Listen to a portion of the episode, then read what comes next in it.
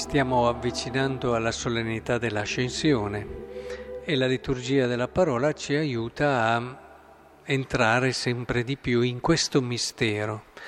Non è un mistero immediato, eh, perché Gesù scompare dalla vista, da, dalla possibilità di toccarlo, di ascoltarlo con quella voce fisica che, come avevano potuto fare in, in tutti questi anni che sono stati con lui. Scompare, non c'è più, ma c'è ancora. Io sarò con voi fino alla fine, lo ha promesso lui quando due o tre sono uniti nel mio nome, io sono in mezzo a loro. Quindi da una parte scompare da un modo a cui si erano abituati durante gli anni della sua vita terrena, poi già con la, con la ris- risurrezione è entrato in un'altra dimensione e in questo periodo di passaggio ha preparato gli apostoli a entrare anche loro in questa dimensione di fede. Cosa vuol dire questo? Vuol dire che con la risurrezione Gesù è entrato in una situazione completamente nuova, dove non ci sono più i limiti del tempo, non c'è più il limite dello spazio. Per questo la risurrezione non è un tornare in vita, come Lazzaro ad esempio, ma è entrare in una nuova condizione. E, e questo può anche spiegare come mai all'inizio facevano fatica a riconoscerlo il risorto. C'è sempre quel richiamo ad un passaggio di fede, ad un passaggio che ti faccia entrare in questo orizzonte. E con l'ascensione, ecco che questa condizione ti rende, lo era già, ma tipo lo rende ancora più dopo la risurrezione, possibile in ogni tempo, in ogni luogo.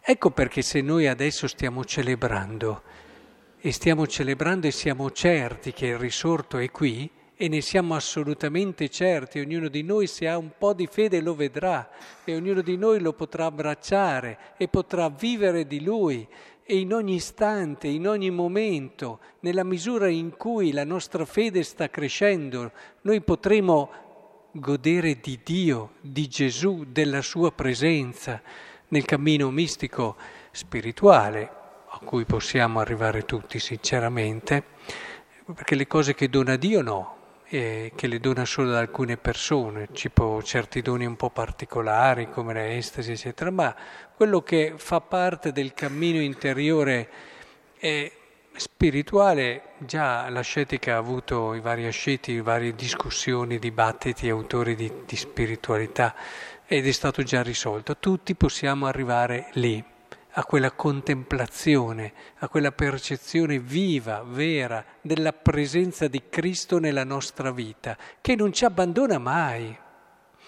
E allora ci chiediamo com'è possibile che uno a Milano viva questo? E adesso se c'è una messa a Milano stanno vivendo questo. E uno qui a Rubiera la viva anche lui. E un altro a New York la viva anche lui. E un altro a Tokyo la viva anche lui. Perché è, è questa la nuova dimensione di Gesù. Non è più spazio temporale, ma è presente in ogni istante, in ogni momento e in ogni luogo. La risurrezione apre a questo e l'ascensione toglie quello che può essere un fraintendimento di dire beh adesso è solo qui perché lo vedo e lo tocco.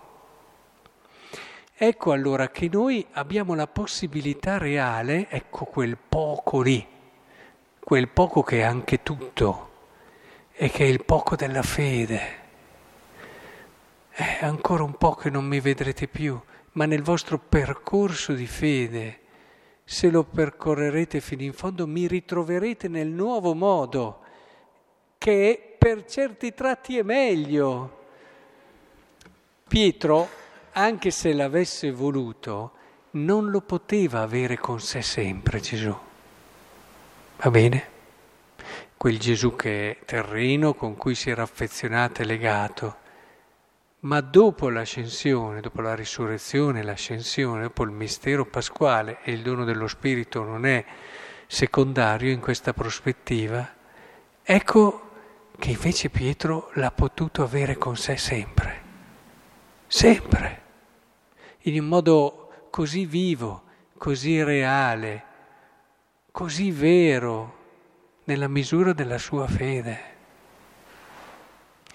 Ed è per questo che allora quel poco lì ci parla del nostro percorso di fede, di quello che è quel cammino che siamo chiamati a fare fin dal battesimo, quel cammino che ci apre a delle ricchezze, delle risorse enormi perché ci apre a Lui, ci dà tutto il cammino di fede. Trascurare il cammino di fede è trascurare te stesso, trascurare la verità più profonda che è stata messa nel tuo cuore, che è quella di conoscerlo, incontrarlo e amarlo.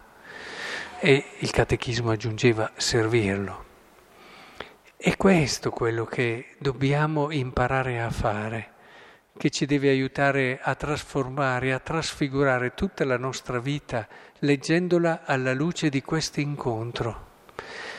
Ecco allora l'incontro con la persona che amiamo, che ci parlerà di questo, lo stesso lavoro, le stesse difficoltà, prove a cui qui fa anche riferimento il Vangelo, piangerete, sono momenti difficili, tutte quelle che sono le cose che per certi aspetti senza questa verità rischiano a volte di non avere senso, acquistano significato in questa prospettiva.